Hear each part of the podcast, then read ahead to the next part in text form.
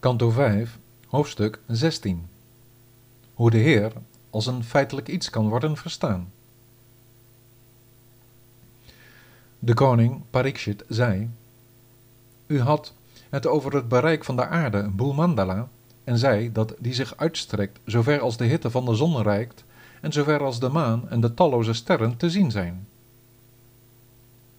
Omdat Priyavrata in zijn wagen rondging, werden door de zeven groeven van de wielen de oceanen geschapen die de zeven verschillende dwipa's scheiden. Dit hebt u duidelijk beschreven, o Allergrootste.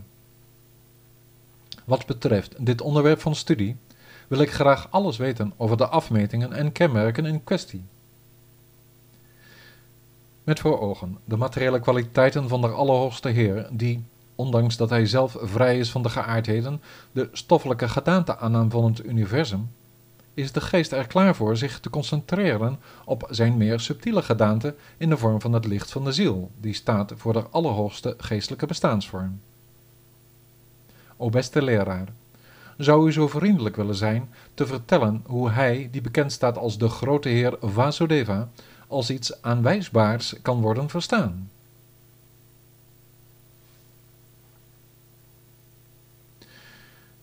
De Rishi zei: O grote koning, er zijn eindeloos veel transformaties van de materiële kwaliteiten, de guna's, van de Allerhoogste Heer. Hoewel zelfs niet een persoon die zo lang leeft als Brahma in staat is het in woorden uit te drukken of geheel te begrijpen, zal ik niettemin proberen om dat wat vanuit het ongemanifesteerde zich manifesteerde, te verwoorden in termen van namen, vormen en verhoudingen. De breedte van dit gebied rondom de aarde, ons materiële eiland, deze binnenruimtelijke werveling van de zich in de nacht ontvouwende lotusbloem van het sterrenstelsel, die net zo rond is als een lotusblad, bedraagt een schrikwekkend aantal yojana's of lichtjaren, zoals we dat tegenwoordig zeggen.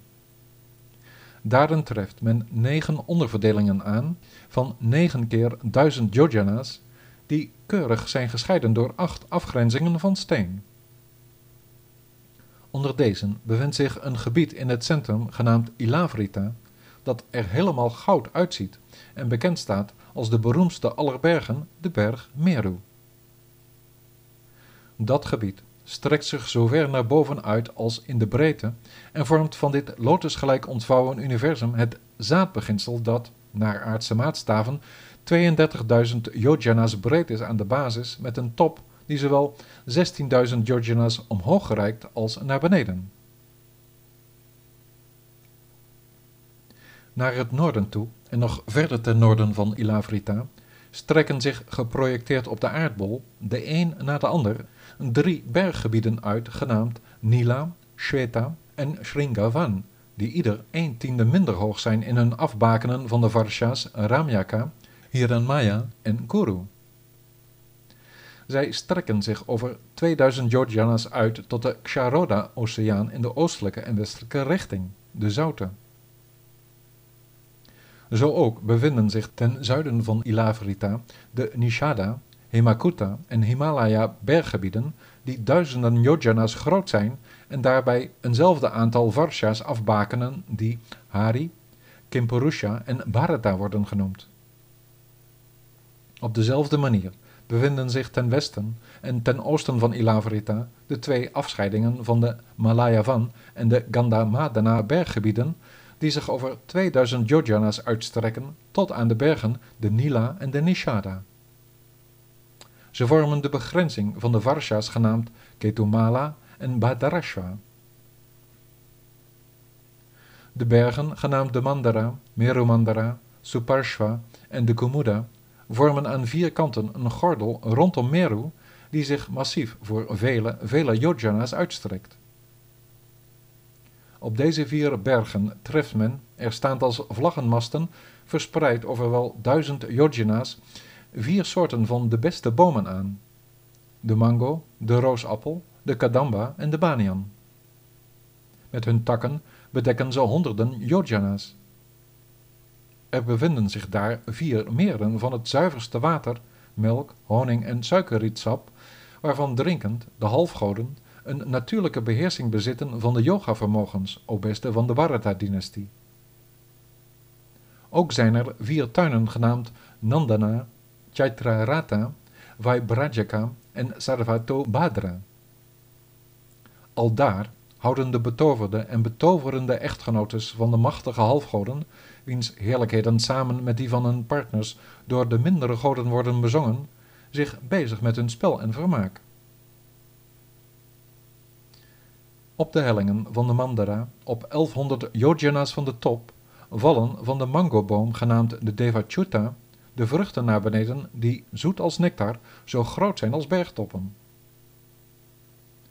Van de opengebarsten mango's vloeit in grote hoeveelheden het roodgekleurde sap dat zeer zoet en geurig is, vermengd met andere aroma's. Het komt van de top van de berg Mandara in het oosten van Ilavrita naar beneden in een rivier genaamd de Arunoda. De wind, in aanraking met de ledematen van Bhavani, haar dienstmaagden en de kuise vrouwen van de Yakshas die dit water gebruiken, geurt daardoor wel tien yojana's in de wijde omtrek. Zo ook vloeit het sap van de roosappelvruchten, die zo groot als olifanten met hun kleine zaden in stukken zijn gebarsten door op zo'n 10.000 yojana's vanaf de top van de Merumandara op de grond te vallen, naar beneden in een rivier genaamd de Jambunadi, die stroomt door het gehele zuidelijke gebied van Ilavrita. De modder van de beide oevers, die volledig doordrenkt is met dat sap, levert, opgedroogd onder de invloed van de wind en de zon, voortdurend een soort van goud op, genaamd jambonada. Het wordt gebruikt door de bewoners van de hemel en verschaft de eeuwig jeugdige echtgenotes van de halfgoden allerlei soorten van sieraden in de vorm van gordels, diademen, armbanden en zo meer. Maar van de grote Kadamba op de helling van de Suparshwa-berg vloeien uit de holten vijf meters brede stromen van honing, die van de top van die berg naar beneden komen en de gehele westelijke kant van Ilavrita doordringen met hun geur. Die stromen parfumeren zoet, middels de adem stammend van de monden van hen die ervan dronken, de lucht over een afstand van 100 yojana's. Zo ook stromen van de top van de berg Komuda, waarop een banyanboom groeit die met zijn dikke stammen de Shatavalsha wordt genoemd, grote rivieren in de noordelijke richting van Ilavrita. Ze brengen geluk met het vervullen van alle verlangens door een overvloed aan melk, yoghurt, honing, geklaarde boter, stroop, graan enzovoorts met zich mee te brengen, zowel als een zekere wilde aan kledij, beddengoed, zitplaatsen, sieraden en meer van dat alles. De burgers die deze zegeningen genieten, hebben nooit of te nimmer te lijden onder rimpels, grijs haar, vermoeidheid, slecht ruikende transpiratie, ouderdom, ziekte, een vroegtijdige dood, kou of hitte, een afnemende luister of met welke soort van problemen of ellende ook. Hun ganse leven genieten ze niets dan een onbegrensd geluk.